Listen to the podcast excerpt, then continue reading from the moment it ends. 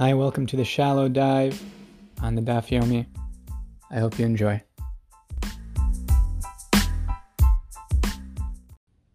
Mishnah at the top of Tezayin and Aleph.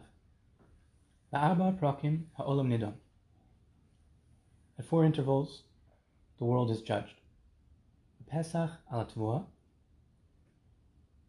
On Pesach, the world is judged concerning grain. Batzeres al peros ha'ilam on Shavuos, there's a judgment for the fruits of the trees. Rosh Hashanah, Kol by Olam, over in the of Knemaram. On Rosh Hashanah, all of the people that have come into this world pass before Him, before God, like Bnei Maron, which the Gemara is going to describe what that is later.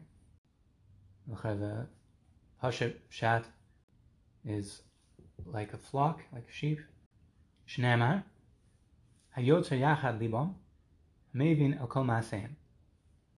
Ubechag, Nidone Al Hamayim. And on Sukkot, the world is judged for water. So four different times of judgment, Pesach, Shavuos, Rosh Hashanah, and Sukkot. Let's take a look at the Gemara that does address Neymaron, Tzid Chesed Aleph. It's before the Mishnah. Rosh Hashanah Kol Boy Olam over in the Kivnei Maron. My Kivnei Maron, what does it mean? Ha ha Targimo Kivnei Amarno. Here in Bavel, it's translated as young sheep. Rish Lakish Amar Kemalos Beis Maron.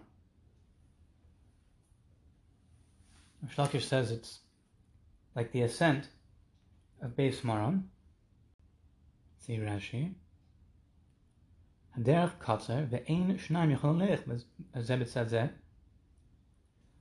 A narrow pathway that has a steep slope on either side, and two cannot walk next to each other. Omok mishnet derech. The valley is steep on either side of the path. Another interpretation, Kamalos Meimaron, Yehuda Amar, Shmuel, Kechayolos shall base David, like the soldiers of the house of David. Rashi says, K'nei Moron K'nei shel Melech, Moron Loshen Moros. According to this interpretation, it's not the Aramaic version of sheep, nor a description of a particular path. That's very narrow but rather Loshen Moros Va'admos. It's a description of mastery, position of power, like those in the army of King David.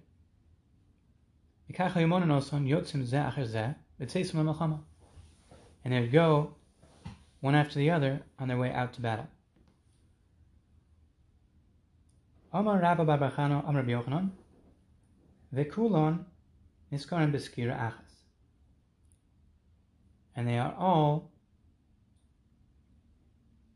seen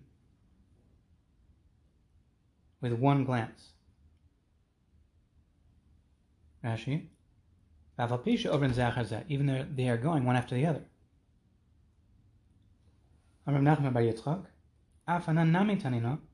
We have similar teaching.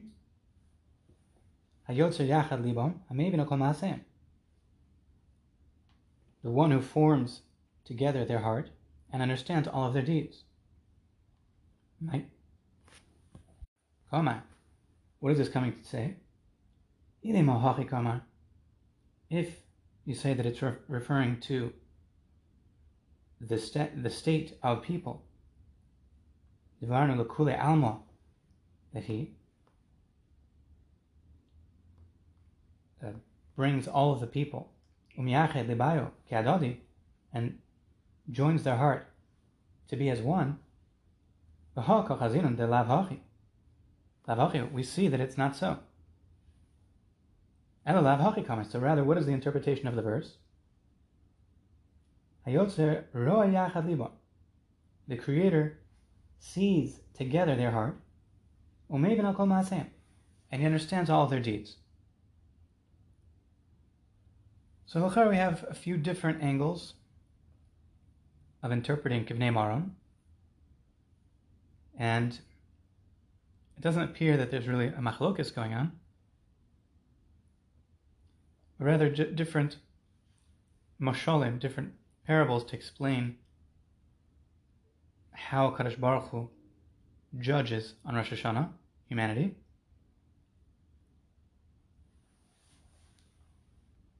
So just like the people on a path, a long narrow path, if they can't walk in pairs, they can only walk single file. So at a glance, somebody can view everybody on the path if somebody has the right angle. So that's a certain grand scope where one can see each individual. The idea of the, the sheep going through the corral, on the one hand, it's one by one, so there is individual attention. On the other hand, they are all together in the corral till they go one by one. So there's uh, a certain unity to the experience. Al could use a mashal to explain the idea. There's a certain Ilui that had an interesting chush. He was able to perceive a lot of things simultaneously. So, for example, he would look at a brick wall and he, he would be able to say instantaneously how many bricks were in the wall. So they asked him how he could count so fast. And he said he's not counting so fast. He said, Let me give you an example. So he picked up his hand and he showed four fingers. He said, How many fingers do I have? And the guy said, Four. He said, How did you count so fast? He said, I didn't need to count. I just saw that there were four. So he said the same thing by me. I didn't need to count. I just saw. I was able to process there 84 bricks in the wall. Okay, so your processor sees four. You need to count one, two, three, four. So God Baruch Hu glances at humanity and can see precisely what's going on and judge each one individually while perceiving the entire mass of humanity. Okay, back to the Gemara in Tezayin Amid Aleph. Hai Tavua, this grain. If we're saying that the judgment is going on the grain that is standing. Right, so this is on Pesach. There's a judgment for Tvua, grain. So if the judgment takes place on Pesach, so Kol Hani, Harpatki, Adu, Allah, all of those, Rashi says, mikros, all of these events transpired to the grain until Pesach, Amos when was that judged? Elo tvua aro. Rather, it's referring to the judgment of the grain that will be planted. So, Pesach, there's a judgment of grain, not the grain that's standing, the, the, the grain that will be planted following Pesach. The Meima Dechad Dina Mizdana. Does this imply that there's only one point of judgment for any given crop of grain? Vatanya, and we have a brisa that sounds not that way. Tavua, shira balkeria ones, grain that had, as she says, kere kigon borod or shidofon, that suffered from hail or blight, some only some type of problem that occurred harming the grain. Kodam Pesach, Nidonis l'sha'ava. If it happens before Pesach, so it is an event that was judged upon from the previous Pesach. La'achar Pesach nidonis lehaba.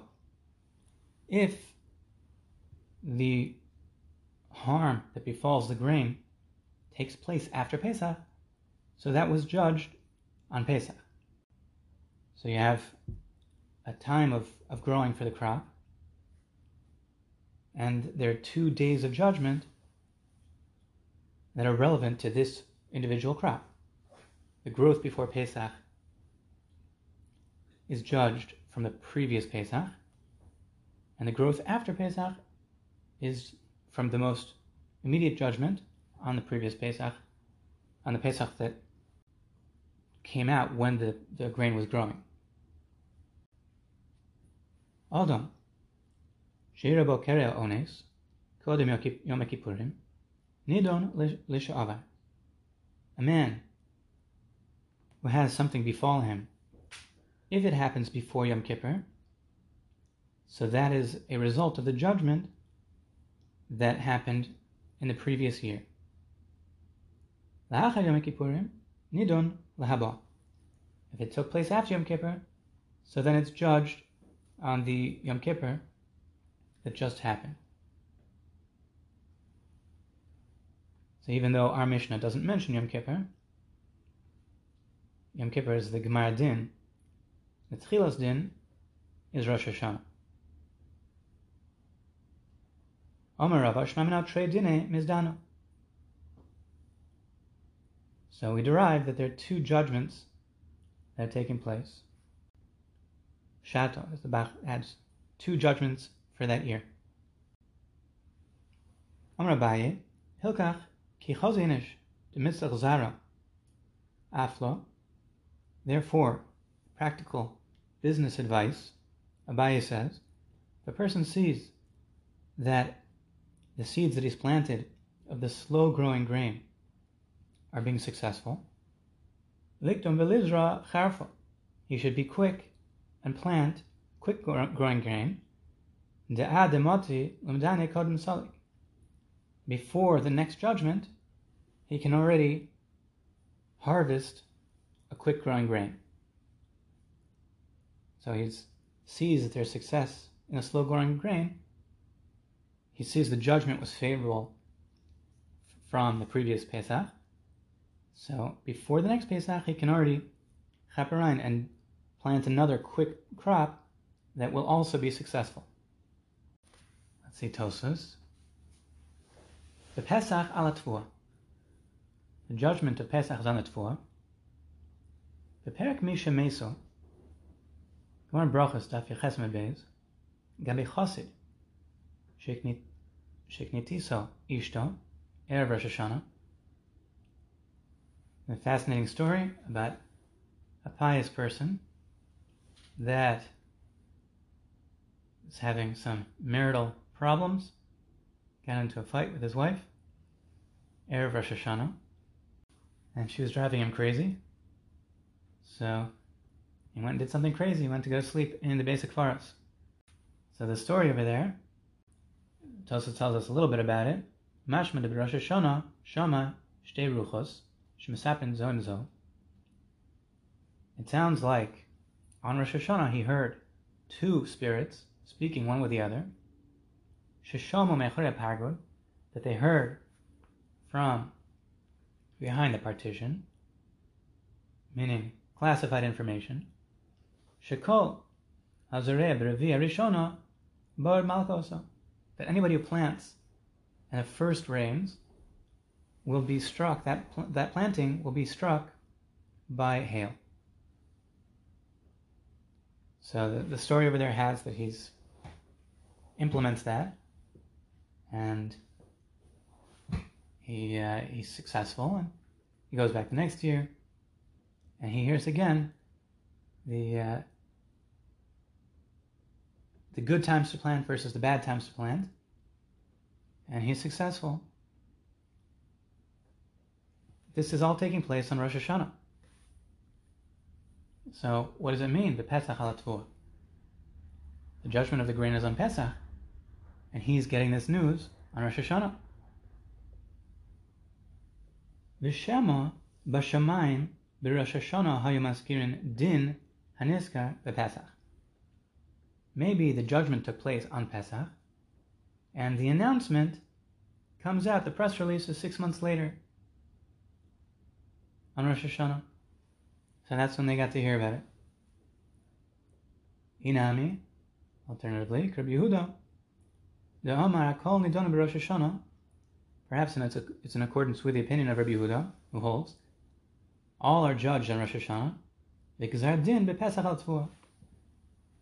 According to Rabbi Yehuda, everything, all these judgments take place on Rosh Hashanah, and the, the judgment begins on Rosh Hashanah, and the Gzar Din, the final decree, is determined each time in its time, and for Pesach is the Gzar Din of the Tvu, of the grain. So the first step, Nidunin on Rosh Hashanah, that already they could hear, even though it wasn't the final sack, if you will, the final uh, seal of the decree. But they already had access, according to Rabbi Yehuda, from the preliminary judgment on Rosh Hashanah. Mani Masnisin, who is the author of our Mishnah? Lo Rabbi Meir, Velo Rabbi Yehuda, Velo Rabbi Yossi, Velo Rabbi Nassan. Not any of them. The Tanya, as we have in the Brisa, Hakol Nidonin, the Rosh Hashanah, everyone is judged on Rosh Hashanah.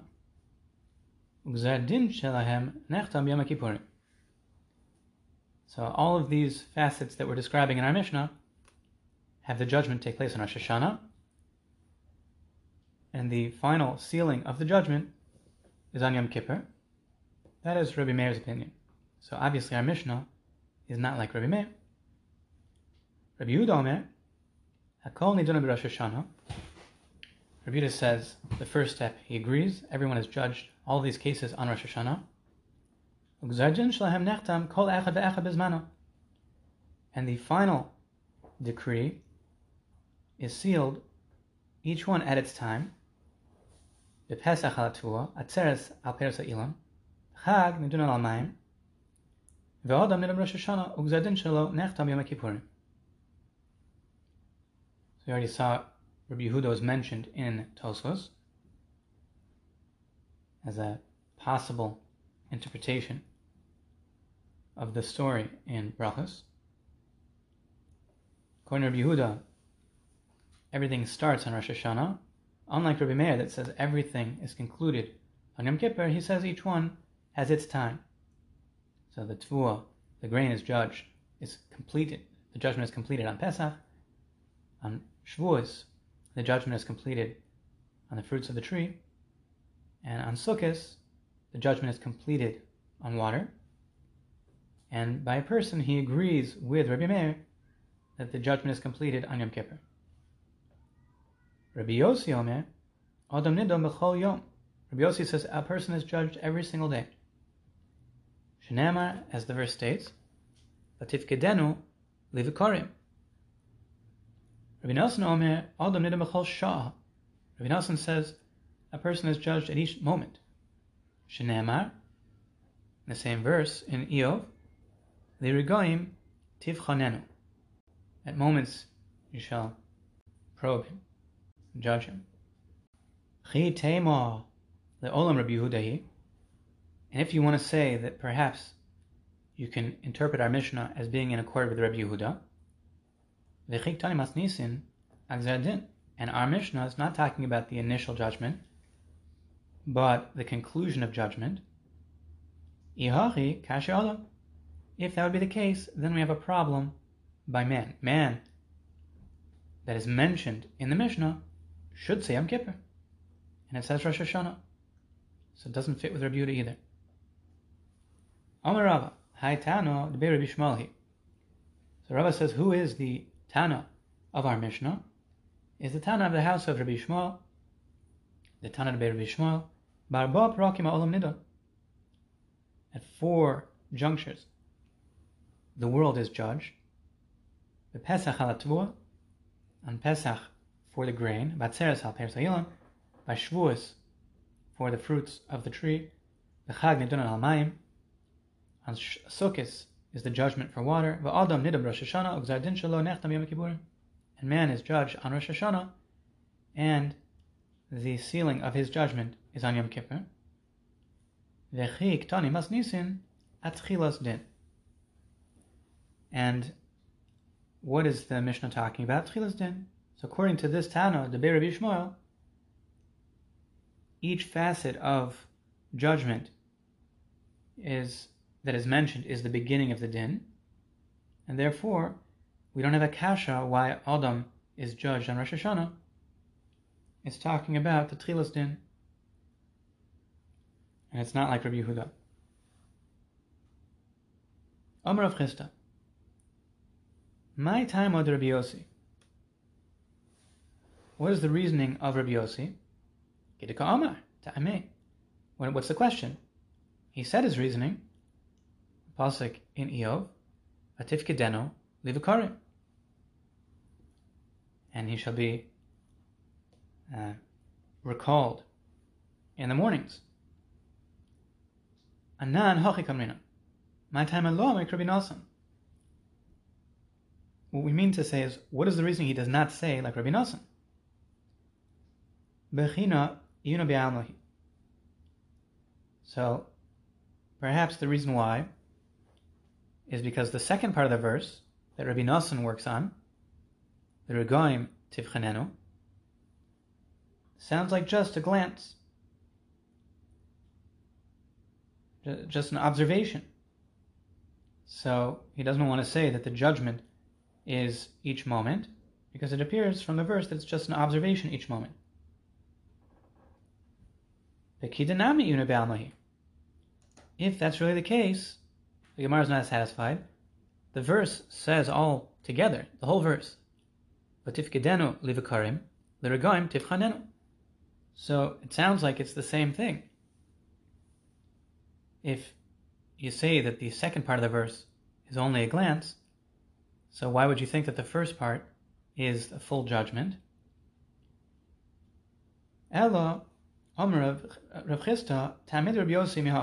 Rather, Rabbi Yossi's reasoning is actually not from that verse. That, that verse only is describing a glance, as it were, on the person, on each person. And where is Rabbi Yossi coming from that the judgment on each person takes place on a daily basis? Me'alacha from this verse. Lasos mishpat abdo, mishpat amo Yisrael, devar yom b'yom. So this is a pasuk describing the tefillah of Shlomo HaMelech. It's the Haftarah of Shmini Atzeres. Also mishpat abdo, mishpat amo Yisrael, to perform the judgment of his servant, the Melech, and the judgment of his nation, Israel, each, each matter on its day, Dvar Yom That implies a judgment on a daily basis. V'amar Chisda, Melech v'tzibor, king and the congregation, Melech nichnas tchila. The king comes to judgment first. Shenama lasos mishpat avdo. First says mishpat avdo, the judgment of his servant, which is the king. And afterwards, v'hada, bared, umishpat amo Yisrael. Subsequently, is the judgment of his nation Israel. My time, what's the reasoning? lav orach aro, umes of malka One possibility the Gemara proposes is that it's not derech eretz. It's not a proper etiquette to have the king standing outside while the, the nation is being judged. Alternatively, mikmid delifosh that the king should be judged before there's a spread of divine wrath. So, two possible reasons why the king is judged first. The Peretz Yosef works on understanding the second reasoning.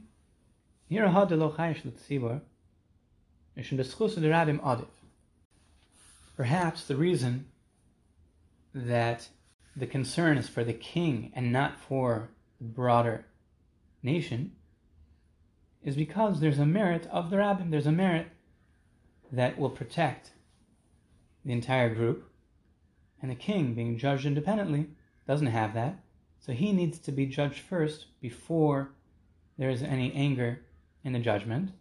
Whereas if the people are judged first, then the king will not have the merit of the entire nation, of the schus rabbim, and therefore it, it's not a good situation to be in, so he should be judged first.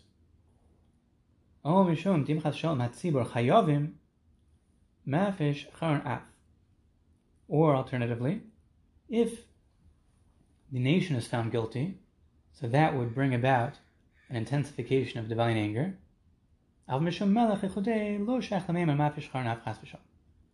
But just for one guy, even if he's in power, making trouble, so the king, even if his judgment doesn't go well, it's not not a concern that there will be a spreading of divine wrath that would negatively impact the nation. So, two, two mahalchim in the Paras Yosef of why the concern of the spreading of divine wrath is tilted in this direction, that the king should go first and not the other way around. Let's move back a little bit to the Rashi describing the judgment of the grain, the early grain, the late grain. The fact that the Gemara concludes that an individual crop is subject to two points of judgment. So that has an implication. inish the person sees that there's success in the planting of the slow planting. Chito v'kusemes bimar cheshvon she'en mamarin lizbasha. The chit and kusemes are grains that are pla- planted in the month of Cheshvan, they are not quick to ripen.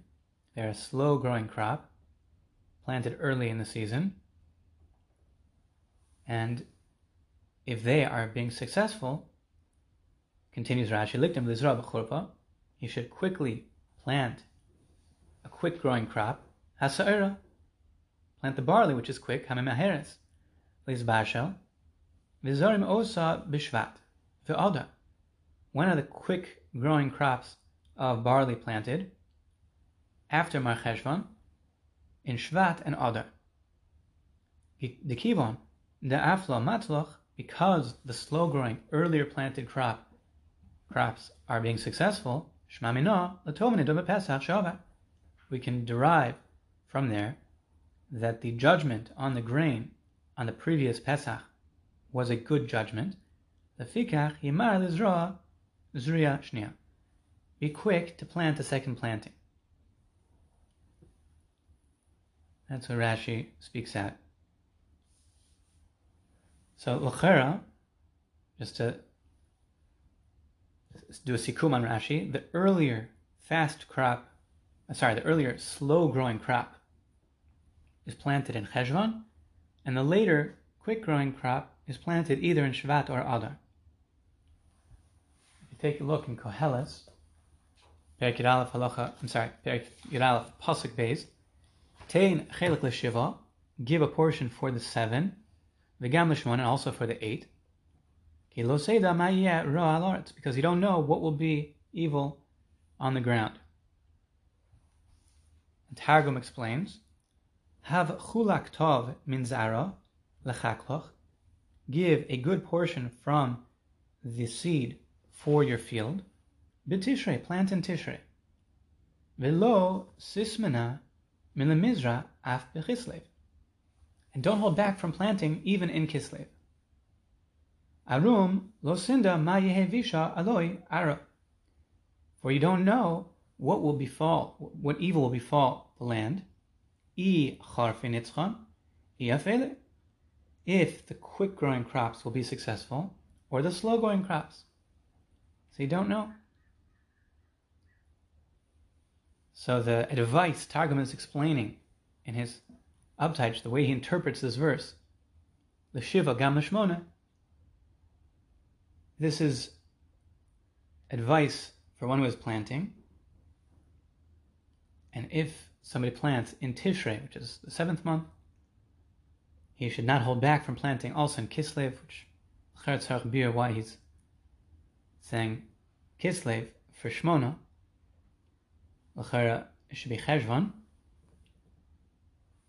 Al Kopanim, he is describing a little bit different than what Rashi says. Right? Rashi says the earlier crop is Cheshvan.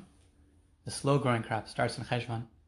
And the late growing crop, he said, is Shvat or Adar. In the Targum, the earlier one is Tishrei and the later one is Kislev. Benkach, we need to understand and why the Pasuk says Shmona. If Shiva means Tishrei, so Cheshvan is after Tishrei. Al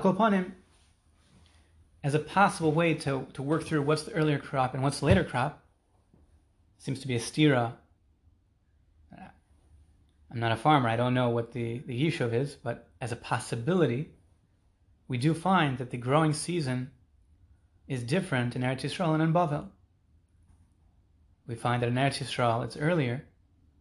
We start davening for rain already from Zayin Cheshvan. Whereas in Bavel, we wait till December 4th or 5th, much later.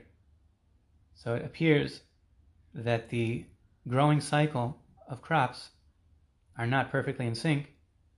Perhaps that's the Yishuv.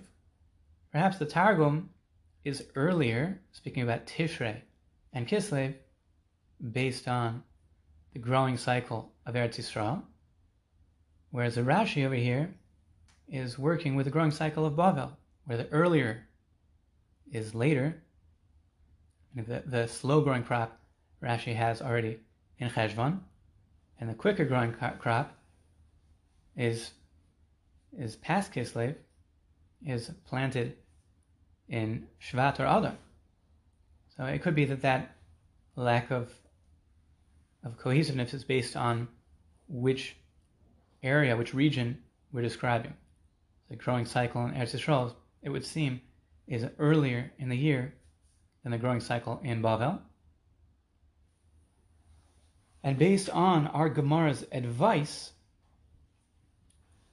that we understand that the judgment seems to be linked. Meaning the earlier crop and the later crop, until Pesach comes, whatever happens to those grains is essentially a result of the judgment that took place the previous Pesach. So our Gemara says, if you see great success in the slow growing crop that you planted earlier, quickly plant another quick growing crop that you'll be able to harvest before Pesach. That's our Gemara's advice. Based on this idea of understanding the judgment, how do we understand the advice of Shlomo Melech? He says, Give a portion from your grain to plant in Tishrei, and don't hold back from planting in Kislev. Because you don't know which what evil will befall the land, whether the early whether the quick growing will be more successful or the slow growing. So the, the later crop or the earlier crop. You don't know what will be more successful. So the, the simple reading is that he's saying hedge your bets. Don't put all your eggs in one basket. Don't plant only the early crop or only the late crop. You don't know what will be more successful.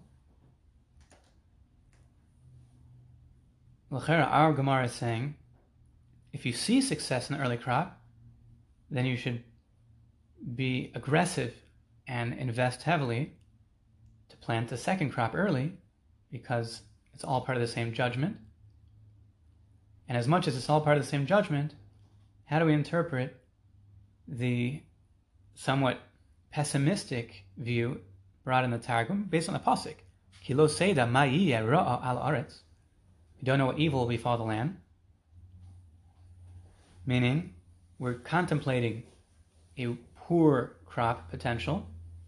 We don't know whether the quick, the, the later crop that grows quickly will be more successful, or the earlier, slow growing crop will be successful,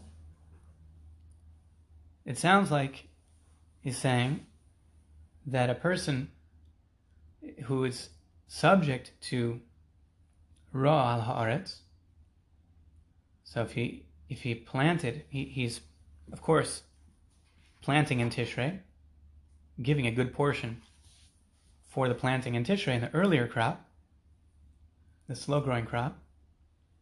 But even if things don't go so well, he shouldn't throw in the towel and say, well, since it's going bad, so I won't plant a second crop because I see that it was a, a bad judgment for the year. Meaning, don't say the opposite of our Gemara. Don't say that if you see that the earlier crop is bad, that you shouldn't plant the, the fast growing later planting because a person doesn't know whether this will be more successful or that will be more successful. Meaning, there is still opportunity of rachim. A person shouldn't throw in the towel and say, the the earlier crop is no good. I won't bother with the later crop. Don't say that. That seems to be the the idea of this targum, at least through the lens of our Gemara, that a person should still plant in a later cl- crop that grows faster, and not be deterred saying, uh, once it started bad, so just uh, consider it a bad judgment and don't bother. No, there's a potential for each one to have a separate outcome, even though our Gemara links the outcomes on the good end, but on the bad end, which is the focus in our verse in Yud Aleph, Beis, and Koheles, it seems that on the bad end, there is not a linkage, and it's conceivable that there would be a negative judgment on one and not the other, and therefore don't give up hope and still plant the, the quicker growing later planting. Back to the Gemara. Amar Rav Yosef. Keman matzlinon ha'idno. Like who do we pray now? Aktsire v'amriye. Rashi. Aktsire v'amriye.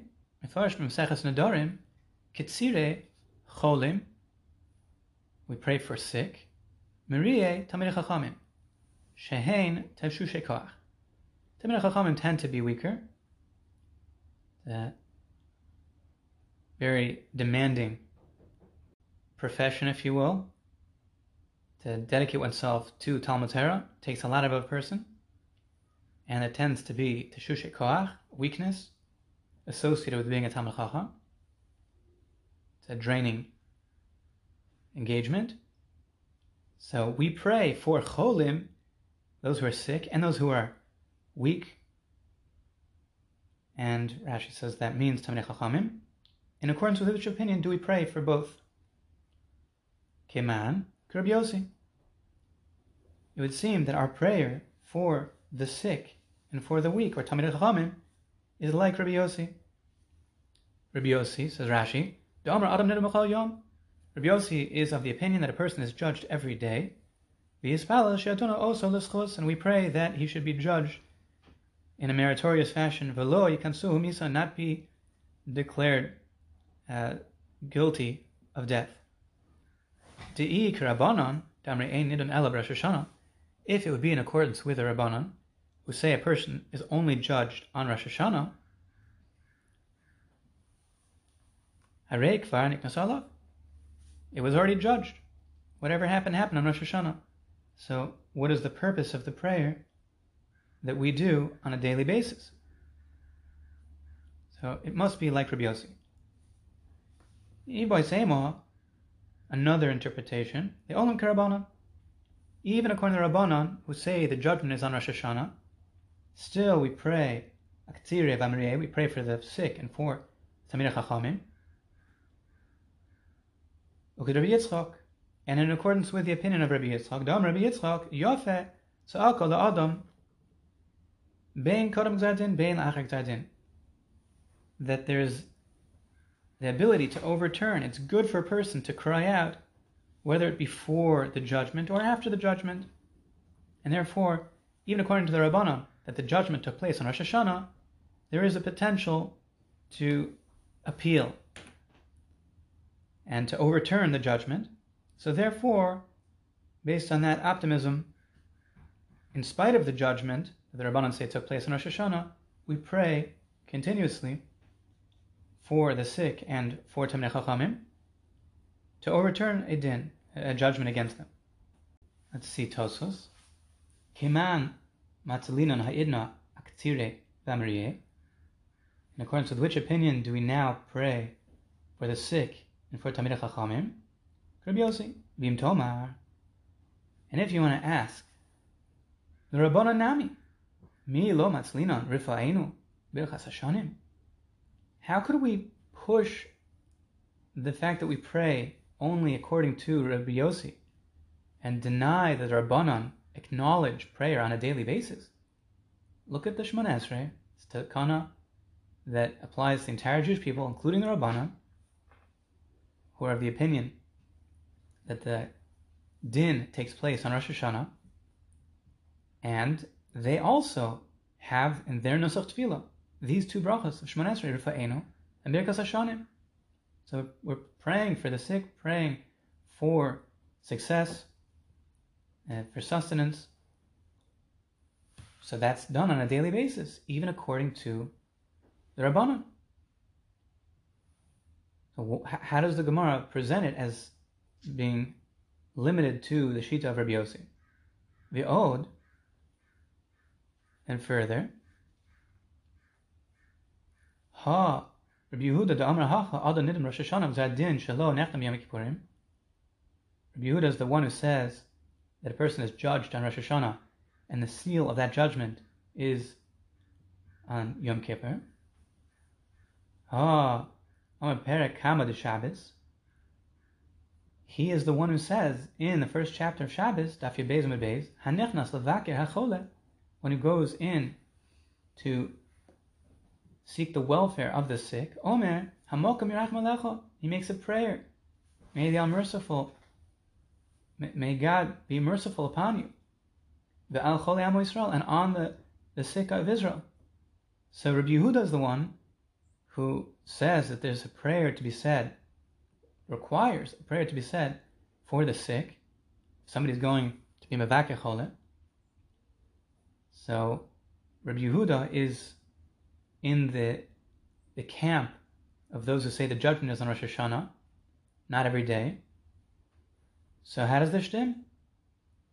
How does he uh, offer this prayer on, on a basis that's not uh, resigned to the judgment that took place on Rosh Hashanah? Tam. Rabbeinu Tam gives an answer. That a person shouldn't become ill. That, in fact, the Rabbanan and Rabbi Yehuda say there's no reason to pray for that. Shocking assertion. El Rabbi Yossi, that's only a valid prayer according to Rabbi Yossi. Avol sheyisrape matzlinon. But that he should be healed, that we pray according to everybody. Lo. The time that a person will become ill, that was decreed, according to their opinion, on Rosh Hashanah, sealed on Yom Kippur, but the time of healing was not decreed. That's Rabbeinu Tam's answer. That the time of healing is still open, and therefore a person should pray for the time of healing. Like Rabbi says, when he visits to seek out the welfare of the sick needs to pray for their healing. There's no gzar on that. That's not set in stone, as it were. And the the Rabbanon as well. But to pray that a person maintain their health, not become sick, that is only a valid prayer according to Rabbi Yossi. That's Rabbeinu Tam's explanation. Hanoder And says this Gemara that Rashi quoted Darim, Daf Memtes Beis, Ahach Rav Yosef, Katsire Katsire Mamish, Marie Rabban. Those who are sick, it means the sick. Face value. Marie, those that are weak, doesn't mean a generalized prayer for those that are weak, it means Rabbanon. Talmidei Chachamim, like Rashi said. And now we pray for the sick that they should be healed. The Divrei Kol, the Baf says, according to everybody. Hainu rabbanon shelo yechlu. And for the weak, which is the rabbanon, that they should not become sick, according to Rabbi Yossi. Umash mispalin birkas hashonim that which we pray for sustenance, that is in accordance with what we say later, Bepirkin, Tafid Zayin Beis, Shim Pasku Shamim Mu'atin, Shiadim Makom Bizman. That if the decree on Rosh Hashanah, or the Gishamim, we said the, the rains, Alamayim, the, the din is on the Chag, on Sukkot, if whatever the Shita is of when the din is, it's not like Rabbi Yossi, every day. So, and not like Rabbi Nassan, every moment. So, what is the point of the prayer of Birkas Hashanim? Is even after the Gzar whatever the amount was decreed, it can be delivered in a way that is more efficient and less efficient. So it is still important to pray that whatever the judgment was, it be sweetened, and that it fall in a way that yields the best crop. Vod Yishlomar, the Tfil Drabim Shiny, another answer. But the prayer of the community is different. The Nikra, even though there's a decree, the decree of the Tzibur is subject to being torn apart. That can be undone. Kedel Kamon, Vahi de Shabbos, Rabbi Yehuda. So okay, that's a teretz that the tzibur should pray because even though there is gzadin, it can be undone, can be overturned for the community. Schus of the rabbim. But according to Rabbi Yehuda, who says that one who visits the sick offers this prayer whenever it takes place, even though, according to Rabbi Yehuda, the judgment was written on Rosh Hashanah and sealed on Yom Kippur, so why is he praying? Now you can also answer along these lines. It is like a prayer for uh, of the congregation. Because if you look at his prayer, he's not praying just for the individual. He says, uh, God should be merciful upon you, the sick one, and on the ill of his nation Israel. So that is like Rabbim, and therefore it's subject to overturning the decree. So that's a, a teretz of why even the Chachamim and Rabbi Yehuda will, will bother with being mispalel for something that is subject to a gzera already, a previous gzera, because for the rabbim, it's it's it's able to be overturned. It's another teretz. L'chera, this idea that Rabbeinu Tam is saying that there's only Gzar Din on Tchilas HaCholi, the beginning of the illness, but not on the end of the illness, that's a Pliyat Suma. It's a very surprising assertion. Let's see the Gemara of Arazar Dafnun Ham and Aleph. Amalei Zunin Rabbi Kiva. Zunin said to Rabbi Kiva, Libi v'libcha yoda. Your heart and my heart know. There is nothing substantial, no reality to idolatry. There's only one power. And we see people, the Ozli, they go and become healed. Also, Kimismadim. So that seems, Rashi says, Psachim kachavim. People are psechim, that they're, they're uh, lame, that go to worship idols.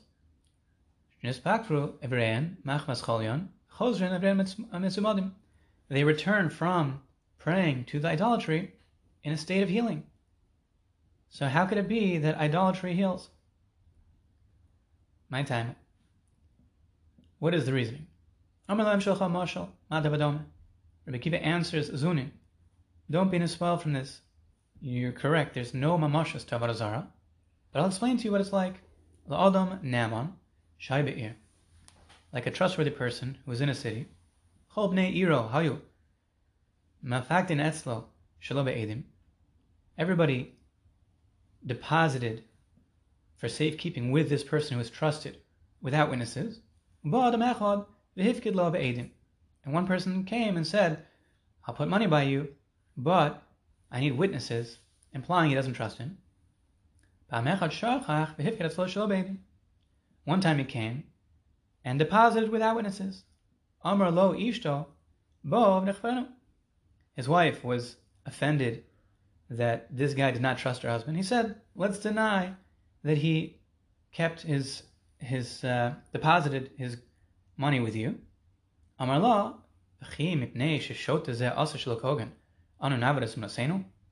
just because this fool is acting in a manner that is inappropriate, should we lose our faithfulness, our trustworthiness?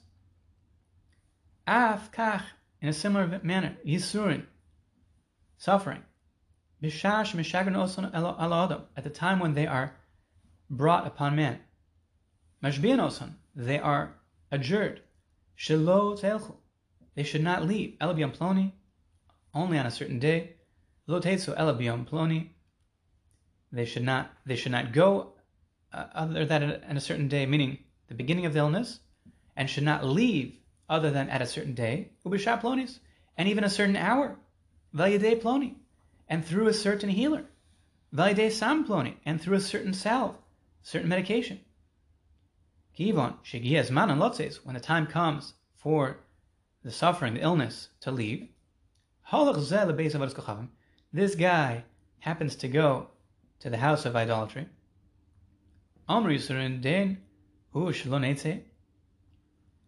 The the suffering that now their time is up, they've got to leave.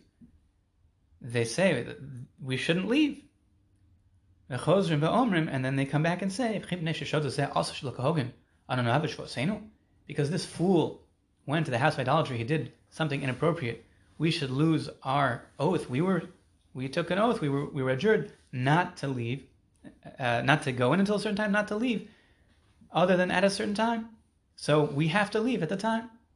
So too bad that it looks terrible that this fool is going to the house of idolatry, making a chilul Hashem, that it looks like that's causative, but it's just a coincidence in the sense that it's a correlation, not causation. And the illness is leaving because it has to leave at that time but not because the guy went to the house of idolatry.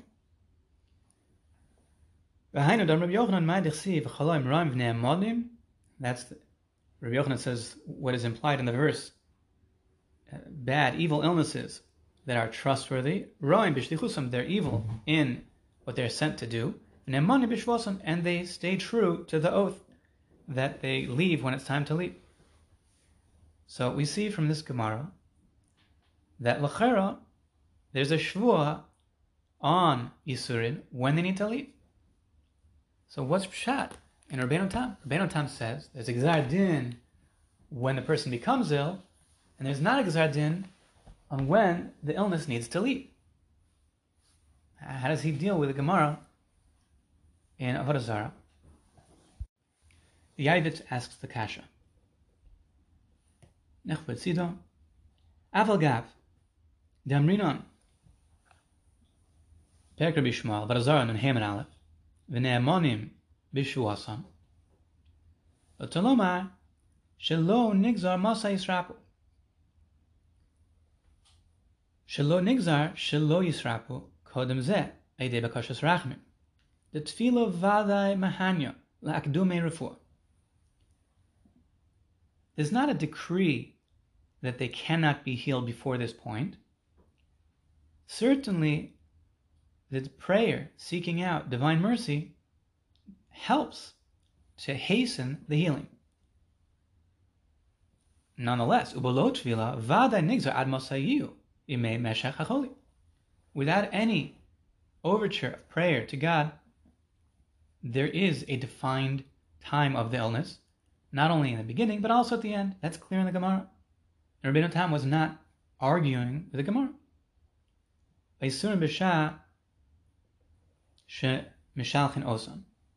There is a time that is fixed, not only at the beginning, at the end. However, that the illness comes, that's what Rabbeinu Tam is saying. It's already decreed, according to Rabbanon, from Rosh Hashanah, that there will be an illness starting at such a time. It's also decreed that the illness will leave at some subsequent time, However, the leave time is not fixed. If a person prays for mercy, then it is conceivable that the prayer will help to hasten his healing. So that's the, the reason for the prayer, even though the decree took place earlier, because the end time is not set in stone. That's not the same level of decree, even though, without any intervention of prayer, there is a set time for healing built into the initial decree. According to the second Mahalach, the Bois Emo, that it is according to the Rabbanon, that we pay, play, we pray now, Katsiri Amri, in accordance with Rabbi Yitzchak, that Yofet Akal Adam Bein Kodem Zadin Bein Lachak Zadin. So that is a, an alternate mahalach that the prayer is helpful, presumably even for the individual, and presumably even for the decree. Meaning, according to Rabbi Yitzchak, the initiation of the decree is also subject to revision even for the individual by prayer. And the Rabbanan would agree with that, according to the second opinion. According to the first opinion, they disagree with Rabbi Yitzchak, and it would be like Rabbi Yossi. The, the prayer to not become sick is not subject to revision and would be tefillas shav, according to the Rabbanan. Tanya. Amar Rabbi Yehuda, Mishum Rabbi Kiva. In Brisa, Rabbi Yehuda says in the name of Rabbi Kiva, Mipnei ma amra Torah haviu omer bepesach. Why did the Torah say to bring an omer on Pesach, the barley offering? Mipnei Pesach zman tvuo. Because Pesach is the time of grain, the early grain. Amar Kadosh Baruch Hu, Hevi lofonai omer bepesach. God said, Bring before me an omer, a measure of barley, on Pesach, Kedesh tisbarach lachem tevua shebasados, in order that you should have blessing in the grain in your fields.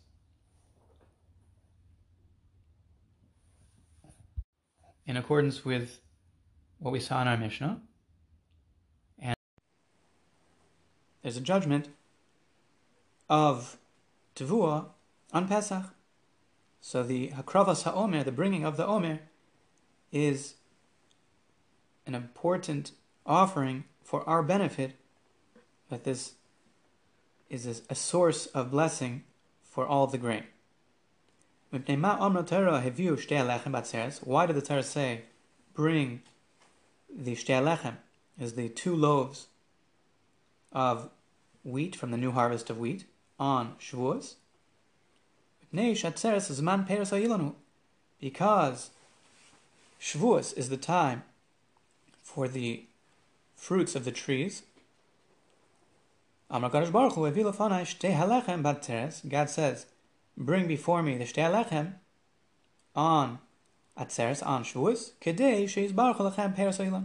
in order that you have blessing of the fruits in the trees.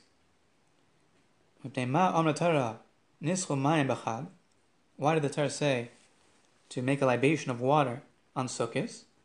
Baruch Hu, Make a libation of water on Sukkot in order that you should have a blessing of adequate and bountiful rain over the course of the coming year. Amru lefanai, ve'imru lefanai, be'rosh Hashanah, and say before me on Rosh Hashanah, Malchiyas Zechronos V'Shofros. Malchias, Kedesh Tamlichenu Alechem. Why should a person, why are we commanded to do Malchias Zichronos V'Shofros? Malchias, in order to accept God's sovereignty. Zichronos Kedesh Yala Zichronechem Lefanai Letova. We do Zichronos that we be recalled for good before God. Obama, in what way should we be recalled? By shofar, through the blast. Yom Zichron. Amar Rabbi Yavo, Lama Tokin Bashofar Sha'ayel. Rabbi Yavo says, why is it that we have a blast with the ram's horn? Amar HaKadosh Baruch Hu, Tikulafana Bashofar Sha'ayel. God said that we should blast before him with the shofar made from a ram, in order that I recall for you the Akedah, the binding of Isaac, son of Abraham, and I will consider upon you as if you have bound yourself before me. Rabbi Yitzchak, or Amar Rabbi Yitzchak, Lama Token Rosh Hashanah. Why do we have the blast on Rosh Hashanah? Lama Token, Rahman. What's the question? The Torah says you shall blast the shofar. Elo Lama Marian. Why do we have the trua, the broken staccato blast? Marian Rahman Amar Zichron Trua. What do you mean, Marian? The Torah also says Zichron Trua. We should have a day of the recollection of the trua blast, which is a staccato blast. Ela lama token umarin. Why do we have tkiyas and uh, trua? Kishehen yoshvin. First, before the tefillah. Vitokin umarin kishen omdim. And then again, top of Tazanim Beis, again another series of blasts of tkiya and trua when they're standing in the Amidah. Why have both? Kedei la'arvev satan in order to confuse the accuser. Tzitosfus, Bishofer shel Ayel, Perek Ra'uhu Bezdin, Tnan Rabbi Yossi Masha Para. Rabbi is of the opinion that one may even use the horn of a cow. Avakamelon Rabbi but we pass can like to token Bishal Ayel Kfufin, that we seek to blow the shofar blast with ram's horns that are bent. That's the conclusion of the Gemara there. Chavav Medbeis. Tap Tosfos Tazayin Medbeis. Token Umarian Kishain Omdin. We have the series of straight blasts and broken blasts prior to the Amidah and during the Amidah. Tema. How could we have a repetition of the mitzvah? Very nice. You want to confuse the Satan, but maybe you're giving him more ammo. There's an Isra in the Torah Baltosif. You're not allowed to add to the Torah. So, how could you engage in a repetition of the mitzvah? Sounds like you're adding to the Torah. And if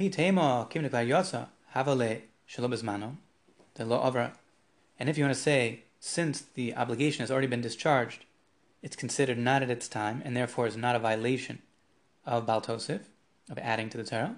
Gabi Birkas Kohanim. We see later, Chavches Beis, concerning the mitzvah of Birkas Kohanim, De'ein Mosif Bracha Achas Mishalo. He's not allowed to add another blessing on his own. Mishum Delo Overla Zmane. Because the time is not over.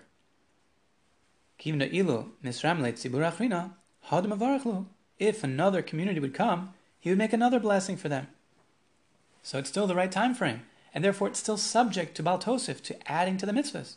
He's not allowed to make his own blessing. We can't say, hey, he's already fulfilled his obligation, he gave the blessings the Torah says, so therefore giving his own additional blessing is not a, a violation of Baltosif. We see that it would be.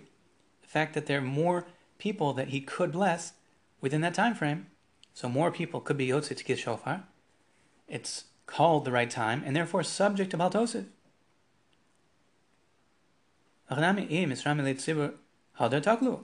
So to over here, if you'd have another tzibor that needs to have shofar, he would blow again for them.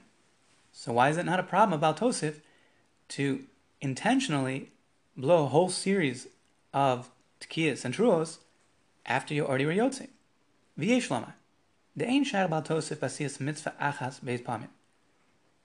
The teretz, Tosfos wants to answer that the prohibition of bal Tosef is not applicable to a circumstance that somebody is doing the same thing, the mitzvah, twice. Kigon, koin, mevarech b'chaz mevarech, oso tzibur atzmo. The koin blessed the three blessings of Birchas Kohanim once for the tzibur, and then again for the same tzibur. That is also not baltosif, not an addition to the Torah, which is a violation. O Nota Lulav B'chozev Nota. Similarly, if somebody took the Lulav, all four species, and went and took it again, that's not baltosif. That's not a violation of adding to the Torah. V'chein Tokeh V'chozer Tokeh. Similarly, if somebody does the obligatory blasts of the shofar on Rosh Hashanah and then repeats it, which is our case, it will not be a violation of Baltosif. Vegabi matnus bechor nami. And similarly, by the applications of blood for the offering of the firstborn of the flock, the firstborn peterechem of, of the uh, uh, sheep, uh, the goats, or, the, or cows, im nosun bekeren echad beis pamim ein zebal If he does two applications on one corner of the mizbeach, so that's just an additional matana, an additional application of blood, which is in line with what we're saying until now. Not a violation of Baltosif. He's doing the same mitzvah an additional time. That's not what the Torah prohibits of Baltosif. So therefore, it does confuse the Satan, and it's not giving him further ammo. Kedel Arvev, Rashi says, Shelo Yastin kishiyish ma'isra mechavin esa mitzvos mistamin dvarav. He will not be able to accuse when he hears the Jewish people treat the mitzvahs so dearly, and he will stammer. He will not be able to present a coherent argument against the Jewish people. Next Tosfos, Kdel Arviv Es HaSatan, Pirush Be'aruch, Gidu Isa B'Yerushalmi, Bal HaMavis LaNetzach, Ksiv, V'haya B'yom HaHu, Yitaka Shofar Godol, Kad Shoma Kol Shivura Zimna Chada Bohil, V'lo Bohil. So, there's a prophecy that on that day, the blast of the great shofar, ushering in of the redemption, is the end game for the Satan. The evil inclination will be destroyed. So, when he hears the first blast, he's getting nervous. Is this the shofar of redemption? Chad Shama when he hears the second one, Amar Vadai Shivura Yitzka B'Shofar. Now he's really nervous. This has got to be the blast of redemption. Umatas money, Mizbala, and it's time to be swallowed up. Umis Arviv, and he gets distressed and confused. Veles Lepnai, Lamevad Kategoria, and he's not composed to present his attack, his accusation. Ah, Amar Rabbi Yitzchak, Kol Shana She'ein Token La, Arba, Bitchilasa, Marian La, Besofa.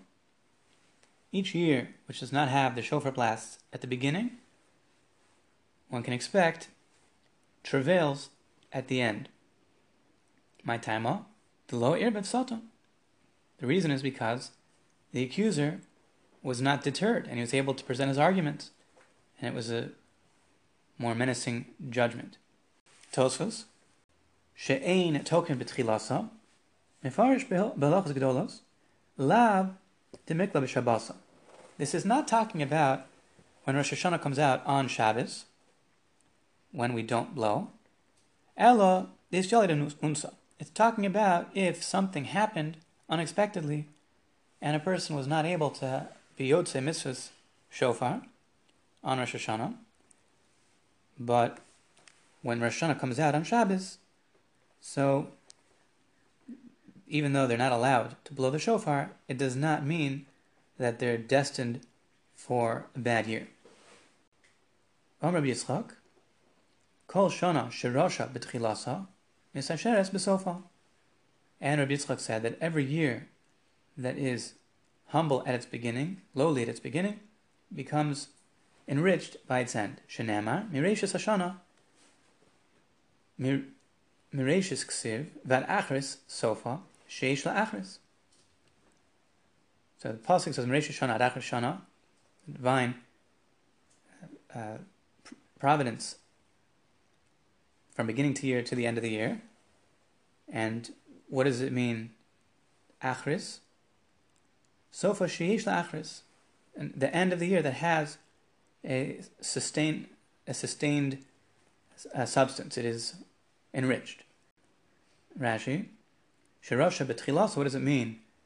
Sheisrael osin atzman rashin, that the Jewish people present themselves as, paupers, Rosh Hashanah, when they approach God on Rosh Hashanah, l'dav tachnunim utfila, to speak in a manner of supplication and prayer.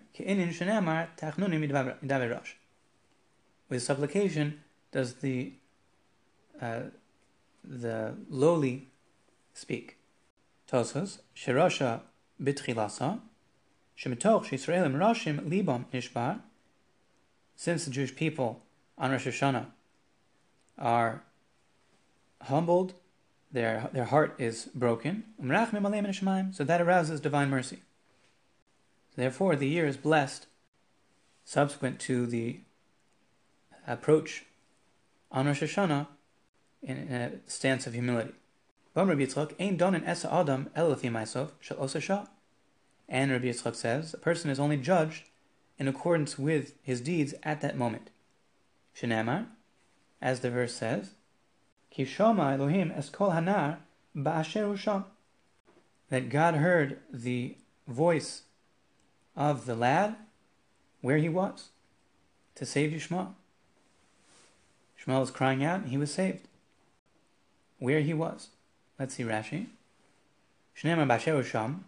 Matzinu Bebereshis Rabbah, the Medrash says, Amr Malach Yasharis, Lifnei Kadosh Baruch The ministering angel said before the Holy One, blessed be He, Rabbanu Shalom, Mi Shasidim Bana, Lehemeses Banecha, the one whose children in the future, if you, you save him now, will kill your children with some with thirst.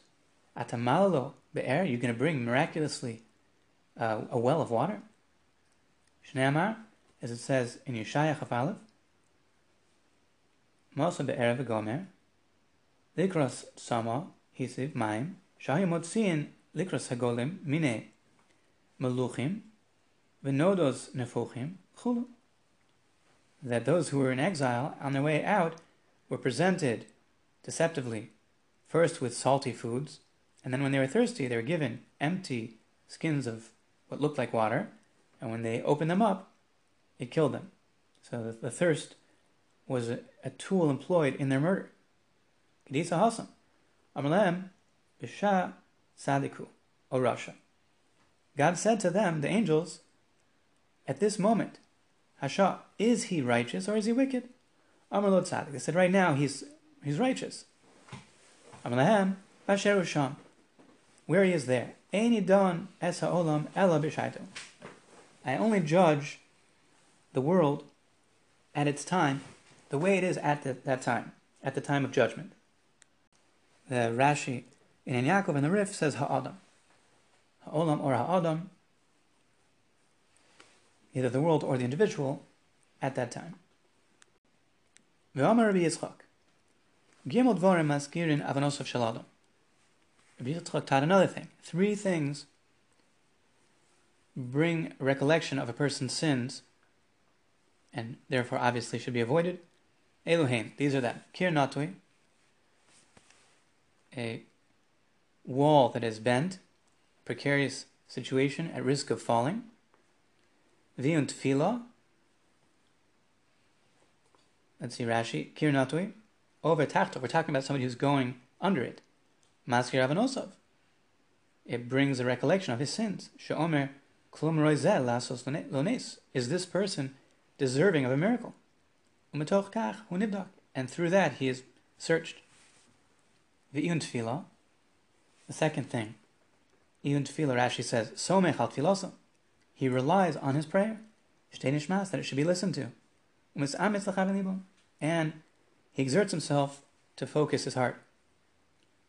That also, if somebody is relying on his prayer, so is he worthy? Umoser din al chavero, and one who passes judgment on his friend. Domer Revi Avin, there's another girsa here, Chanon. Kol amoser din al chavero hu Anybody who passes judgment, who brings about judgment for his friend, he is punished first. Shenemar, as it stated, Thomas Sarai el Avram, Chamos. Sarai said to Avram, My wrath is upon you. That she wanted him to have prayed for her to have a child. And she felt that it was uh, that he should be judged for not having done so. so. Vixiv Vayov Avram Lispa Lasarav Livkosar. Subsequently, it's written, Avram came to give a eulogy and cry for Sarah, meaning she died first. V'am Rabbi Yitzchak, Dalad Dvarim, Makrin Gzardino Shel Adam. There, Rabbi Yitzchak said another teaching. There are four things that rip up the decree of a person. Another girsa is three th- things, and some say a fourth. Ve'elohim. These are the matters that are potent to destroy a decree. Tzedakah, Tza'aka, Shinui Shem, Vishinui Maisa. Charity, crying out to God in prayer, changing one's name, and changing one's deeds. See Rashi. Moser din, kamo yishpot Hashem beni v'necha, omrim klum roihu she'anash chavir yado.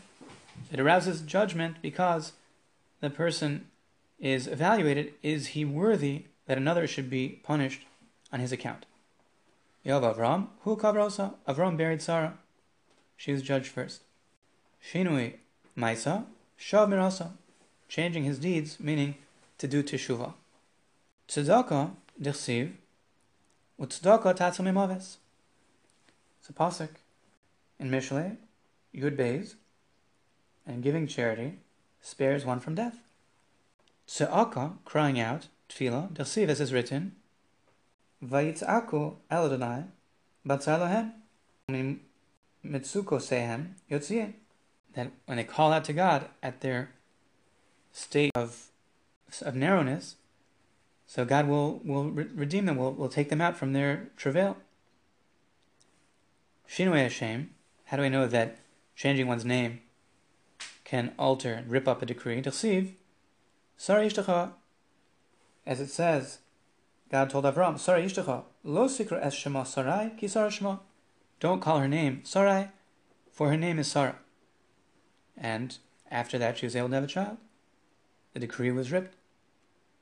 Eksiv, and it's written, Verachti osa, v'gam nasati mena l'chabe. Shinui maisa.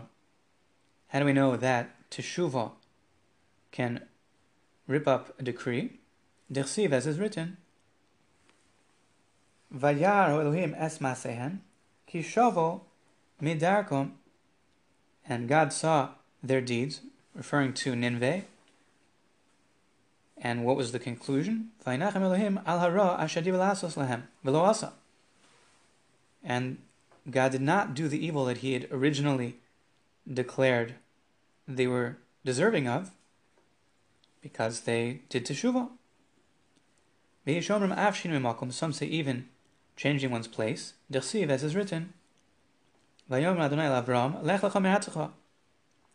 it says, God commanded Avram to depart from your land.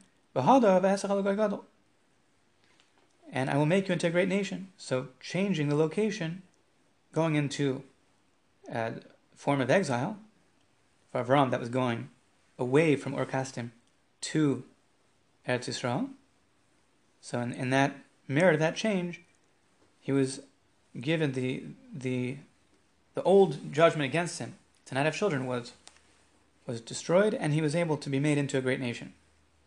Ve'idech, and according to the other opinion that does not include shinui makom, hahu zchus. That was in the merit of the land of Israel, and not in the merit of changing his location. The Hanale. The, the merit of Eretz Yisrael is what helped him. Rabbi Yitzchak, Chayav Adam lahakbit nerabo berega. Rabbi Yitzchak says a person is obligated to greet his Rebbe on the festival. Shenemar, ma'adua at holeches elov hayom v'loshabbos.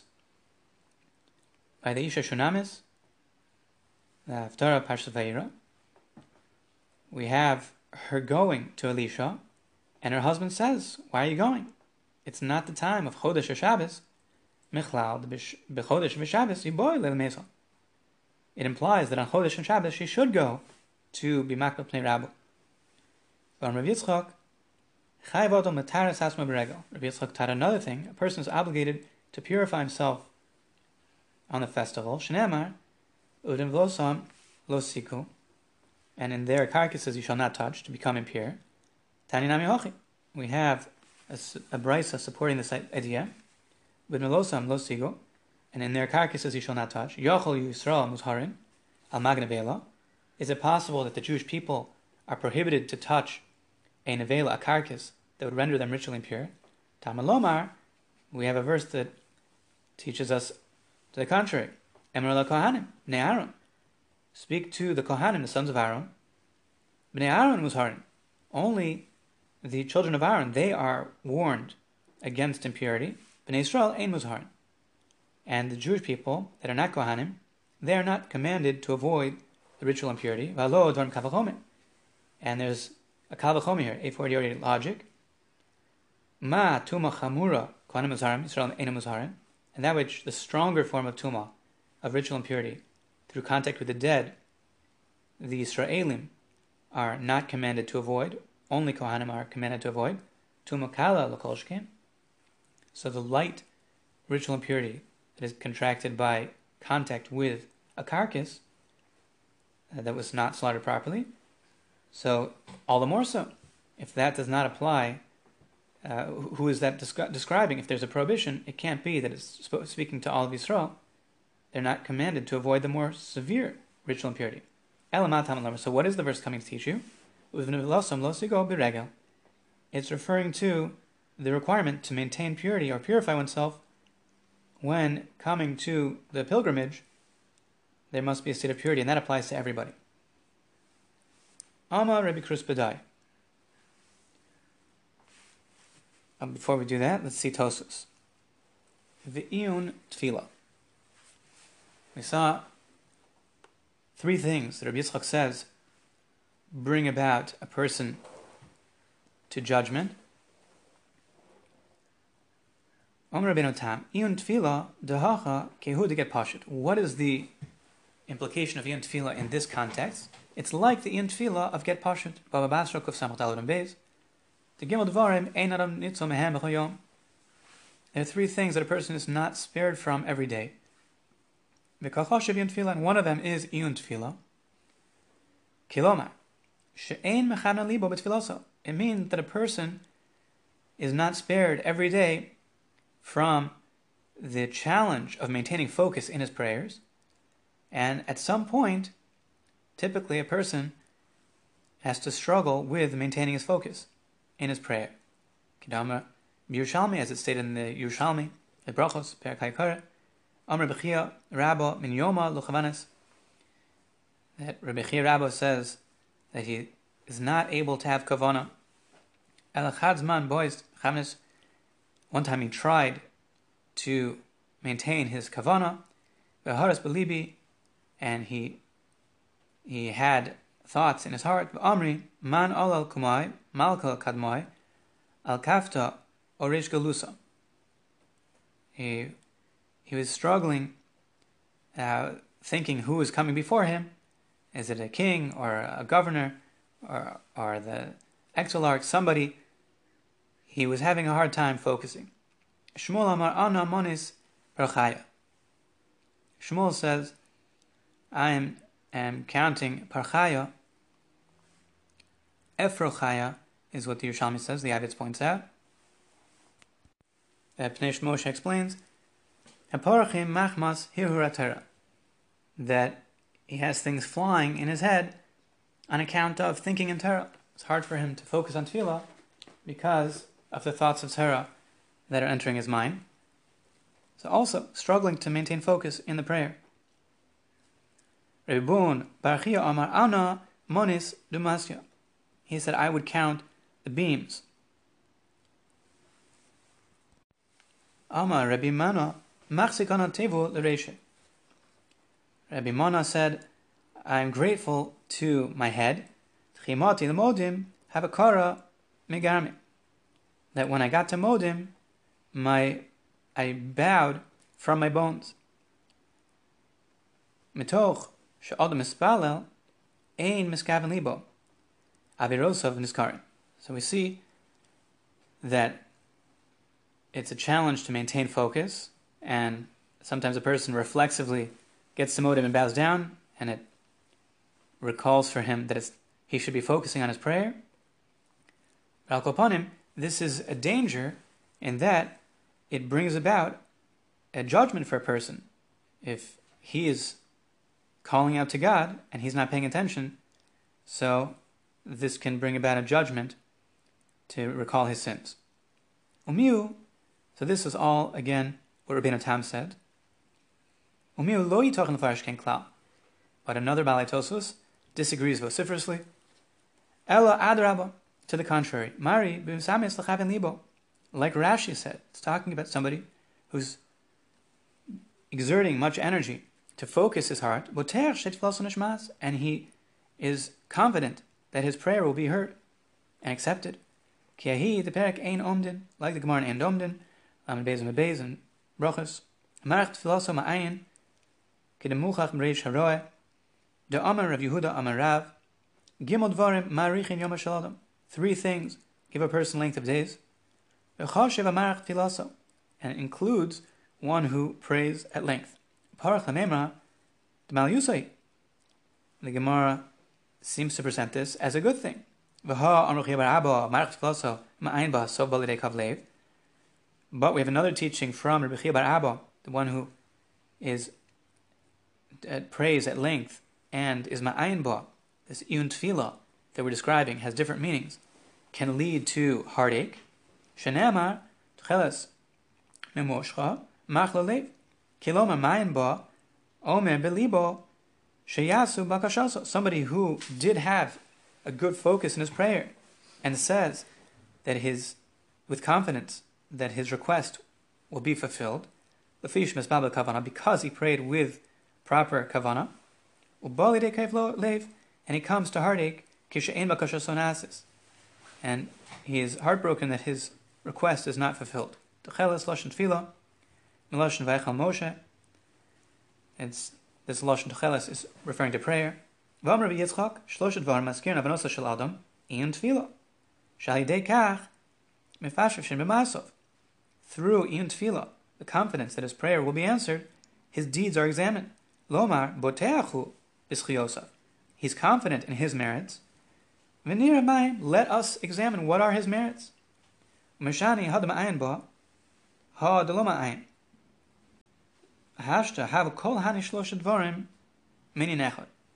So the Gemara explains that Iyun Tefillah, there are different ways to interpret it. If he's the, the heartbreak comes from a person who is confident that his prayer will be answered, and if it doesn't get answered the way he wants, that's what it's talking about. But if he doesn't have that, then it is Marach Yomim, he will get length of days. So now, in the Sikum, Tosfos, working with Rashi in the interpretation of Iyun Tefillah here, not like Rabbeinu Tam, all three matters that can arouse judgment on a person are in the same vein. Kir natui, the person who walks under a dilapidated wall, because he is certain in his merit.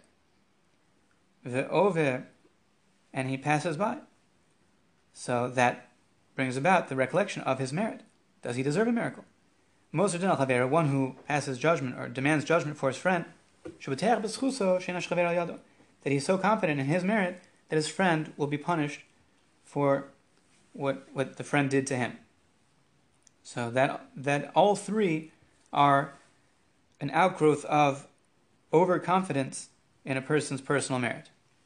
That brings about judgment on what those merits are. Continuing in the Gemara. Amar Rabbi Kruspadai, Amar Rabbi Yochanan. Rabbi Kruspadai said in the name of Rabbi Yochanan, Shlosha Sfarim Niftachim Rosh Hashanah. There are three Sfarim, three books that are opened on Rosh Hashanah. Echad Shel Rishayim Gemurim, one for the entirely wicked. Vechad Shel Tzadikim Gemurim, one for the entirely righteous. Vechad Shel Benunim, and a third book for those in between. Tzadikim Gemurim Nechtavim Nechtamim La'alter L'chaim. Those who are entirely righteous are written and sealed immediately for life. Rishon Gemurim, those who are entirely wicked, Nechtavim Nechtamim La'alter L'misa. They are written and sealed immediately for death. Beinonim, those in between. They are hanging and waiting. Rosh Hashanah ad Yom Kippurim. from Rosh Hashanah till Yom Kippur, Zachu, if they merit, Nechtavim L'chaim, they are written for life. Lo Zachu, Nechtavim L'misa. If they do not merit, they are written for death. Interesting that it says by the Benanim, Nechtovin, not Nechtomin. Tzarech Iyun, why when we're describing the waiting period until Yom Kippur, when we de- determine whether they merit or didn't merit, which Rabbeinu Hananel points out, what is the catalyst for merit? It doesn't mean that they did other things in between. There's one thing that they could do to alter the course of what was written on Rosh Hashanah. Zachu ve'asu tshuva. If they merited and did do teshuva, return to HaKadosh Baruch Hu, then nechtavin l'chaim. Lo zachu lasas tshuva, nechtavin l'misa. So Rabbi Hananel points out, we're talking about tshuva specifically, not just any schos, not any merit, only the merit of tshuva that can alter the judgment for that previous year. And still, the description is written, not sealed. In contrast, for nechtamin, both for tzadikim gemurin and rishayim gemurin, tzarech bir, why that is. Achera, we're talking about a chasima of their conclusion of their din on Yom Kippur. But yet the Gemara still says nechtavin. They're written. Amar Rabbi Abin, my kra, what is the scriptural support for this idea? The Pasuk says, Yimochu misefer chaim, v'im tzadikim ali kosevu. Yimochu misefer zeh, Sifron Shorashim. They should be blotted out from this book. This is the book of the of the wicked. Rishayim Gemurim. Chaim, Imochem Sefer, is the Sefer Rishayim. Chaim is Sifron Shel Tzadikim. Zeh Sifron Shel Tzadikim. Ve'im Tzadikim al. And with the righteous, al Yikosev, they should not be written. Zeh Sifron Shel Beinonim. This is the book of those in between the holy righteous and holy wicked. It sounds like in the context that David HaMelech is asking for his enemies to not make it to the judgment of Rosh Hashanah, but rather that they should be uh, killed prior. That's the mashmos. Not make it even to the writing uh, to, to be written and sealed. Not even in the book of the entirely wicked, not not with the righteous, and not with the Beinanim, but that they shouldn't make it at all. Rav Nachman Yitzchak Amar, Nehacha. Rav Nachman Bar Yitzchak has a separate scriptural support for these three books.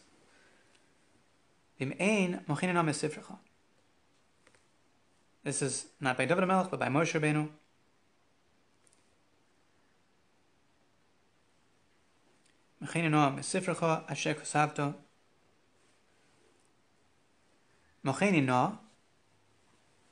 Wipe out, please. Sifran Shorashayim. Meaning Moshe Rabbeinu is asking, do not write me with the book of the wicked. Acharetz Rashayim Gemurin. Yeah, in the Ein Yaakov it says Gemurin. Also in the Kisvei does not say Macheni No, Ze Sifran Shorashayim. Mesifrecha Ze Sifran Shal Tzadikim from your book is the book of the righteous. Tzadikim Gmurim. That's from the Ein Yaakov and the Kisvei Yad, it says Gmurim. Asher Kosavta, that you have written, is Zesifran Shal This is the book of those in between. Moshe Rabbeinu is pleading, if he does not, if God does not spare the Jewish people, that he does not want to be written in any of these books. Tanya. We have a brisa. Beishamai Omrim. Gimel Kitos Heim Liomadin. There are three groups for the day of judgment. Rashi says, Kishayichyu Hamesim. This is after the resurrection of the dead. There will be three groups. Achas shel tzadikim kemurim, v'achas shel risham kemurim, v'achas shel beinanim. One group of the entirely righteous, one of the entirely wicked, and one of those in between. Tzadikim gemurim nechtavim nechtamim la'alter l'chayolo. Those who are entirely righteous after they are resurrected from the dead will be written and sealed immediately for eternal life. Rishoim Gemurim La'alter Legehenim. And those who are entirely wicked after they are resurrected will be written and sealed immediately for purgatory. Shenamar, as the verse states, Virabim Mishena Admas Yakitsu Eile Lechaya Olam Ve'ela Lecharofos Lediron Olam. In Daniel Yudbeis Beis. So, after the multitude of those sleeping in the, the earth the, the dust are woken up, these to eternal life, and these to embarrassment and eternal mortification. Beinanim Yordan Gehenim, those in between go down into Gehenim, top of Yadzayin and Aleph, Mitzafzafin, Rashi says, Tzoakim, Ubochim, they cry out, mitoch yisurin sho'achas dolim. Because of the pain of being in Gehenim, they cry out for a moment and they ascend, ve'olim. Shenemar, as the verse states, ve'vesi es hashlishis bo'esh, and I will bring the third, this is in Zechariah, the third that is a remnant that survives, bo'esh in fire, utzeraftim kitzrof es kesef, and I will purify them like the smelter of silver. Uvechantim kivachon es hazav, and I will uh, test them like when testing gold. Hu yikra vishmi vani ene also. He will call out my name, and I will answer him. That's the third group that will be subject to an instant of Gehenim and cry out to HaKadosh Baruch and be saved and ascend. Let's go back to Tosfos, bottom to Zainim Beis. Nechtam el alte lechayim. Melekach hoshiv beinonim. Mashma dil tzadikim. Gimurim. Kar the mish the merubim. It sounds like the categorization of entirely righteous and entirely wicked depends on what is the majority of their deeds, of the weight of their deeds. Of course, only God knows how to measure the import of each deed. But on the whole, and yet sometimes we find the righteous are sealed for death, and those who are entirely wicked for life. Tichsiv, Mishal son of Alpanov, Lavido. And he pays to his enemies on his face to destroy him. Damrinam Sof Perakama de Kedushin, and is explained in the end of the first chapter of Kedushin, Lamentesim Beis, Mi Sheschuyosa Merubin, Mavanosov, somebody who has a majority of merit, Doma Kamisha Sarvas Galaturakula. The way he is treated is as though he has burned the entire Torah, and did not leave even a remnant. And therefore, his suffering in this world atones for the 49% of his weight of his sins. If he's just on the other side, and his sins are greater than his merits, then he is treated as one who has fulfilled the entire Torah, and did not omit one letter. And therefore he will receive his reward in this world. Kol gabi.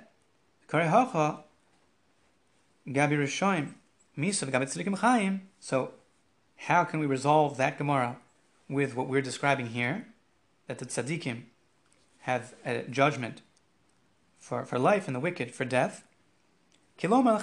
It's talking about life in the world to come. It Does not mean in this world. In this world, there's a different set of, of judgment, as the Gemara says in Kedushin, that is not reflected. Uh, we don't see the judgment described here. That's what Tosfos answers. Let's see the next Adin, This is describing the resurrection of the dead. And even though they were already judged after their death, began Eden o beganim to either receive the bliss of Gan Eden or the suffering of purgatory.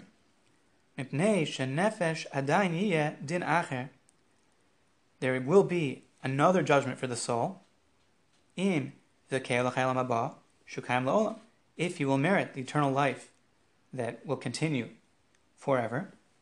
And there are those who already received their judgment in purgatory. And from that, perhaps they will merit in this new judgment. The, the Pashat Pshat in why there needs to be another judgment is that although they were judged at the time of their death and receive whatever they receive, there will be need for new judgment because the manifestations, all of the ripples of their actions or inactions in this world will not be realized until the final great day of judgment, and they will need to be resurrected for that new judgment on everything they did and what the impact of that was until the end, to the final day of judgment. So that's uh, the Pashup Shot, why there will need to be a new judgment, even though they already received judgment at the time of their death. And Tosfos is saying, perhaps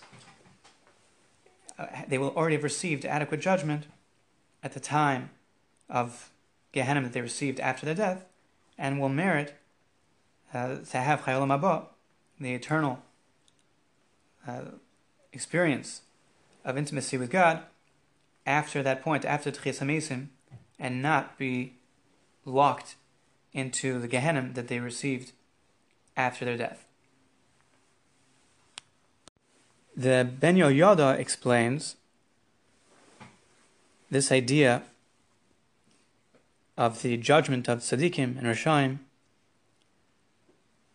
uh, quoting the Arizal, that received it, he says, from Eliyahu Zochalatov, that there are two spirits that each person has.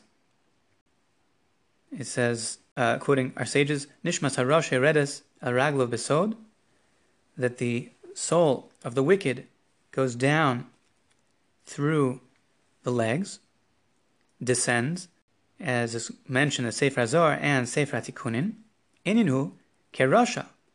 The matter is as follows: When a wicked person, Kasher Chote, when he sins, Murd Nishmos Begehenim, he dr- draws down his soul into purgatory, while he's yet alive. At the time of his formation, he's created, the spirit is blown into him, in, into his person. And when he sins, he pushes his soul down under his feet. And it is sunken into purgatory. And in accordance with the depravity of his sins, he descends. His spirit descends. And that's why we are told that the wicked in their life are called dead. And with the ultimate realization of wickedness, they've completed the descent of their soul into purgatory even while they are yet alive. And if you'll say we still see that he's living, how could he be called dead? Darasha nechta v'nechta v'misa b'Rosh Hashanah.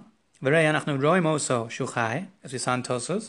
We see he's alive. What does it say? He's signed and sealed for death.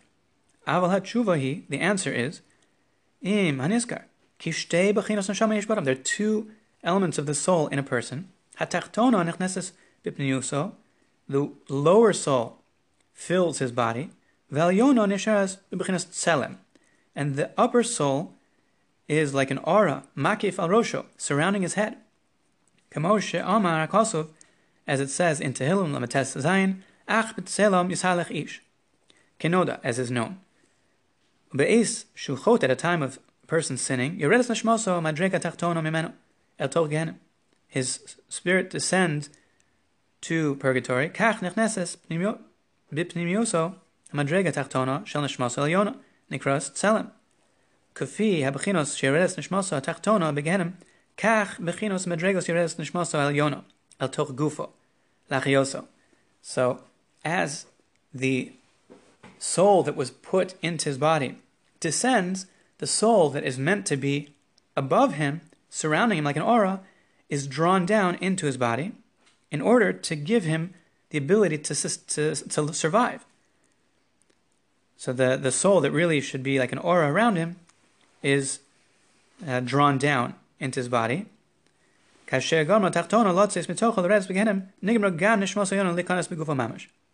if he sinned to the degree that the lower soul that fills his body is drawn down, submerged into purgatory, then the upper soul that surrounds him is entirely engulfed by his body.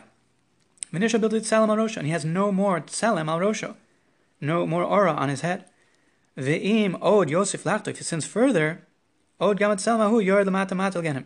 Even that soul descends into Gehenim, adrega acham adrega, level after level, in accordance with the depravity of the sin. Ve'oz gamat selm nigmar l'res l'tzeis derech magalosov el Gehenim, ve'oz olav amar akosov, ki'im amanoseim, hayu mavdilim. And then, even that higher soul, that higher aspect of the soul, will descend into Gehenim. And that is the description of the soul being cut off. Every aspect of his soul has been cut off and severed, in that it has descended into Gehenna. And they're not holding on above, and does not have a root up above.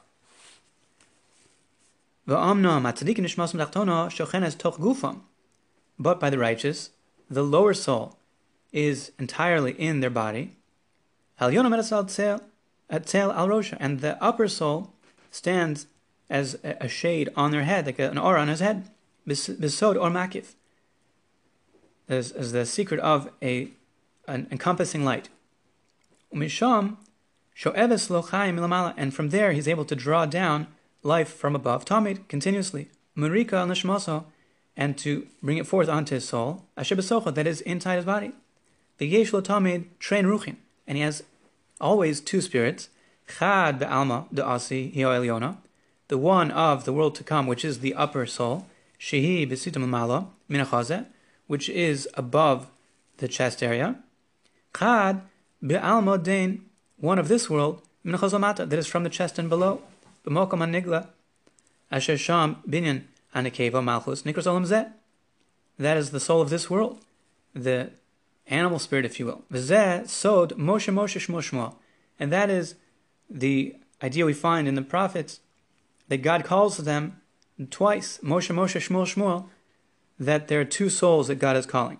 Ad Kalashono, this is all quoting from. Nimsa Yesh And we see, according to this, there is purgatory in life during a person's life. And therefore, that is an interpretation of our daily prayer that we be spared from the judgment of Gehenna, meaning in this life, not just in the future.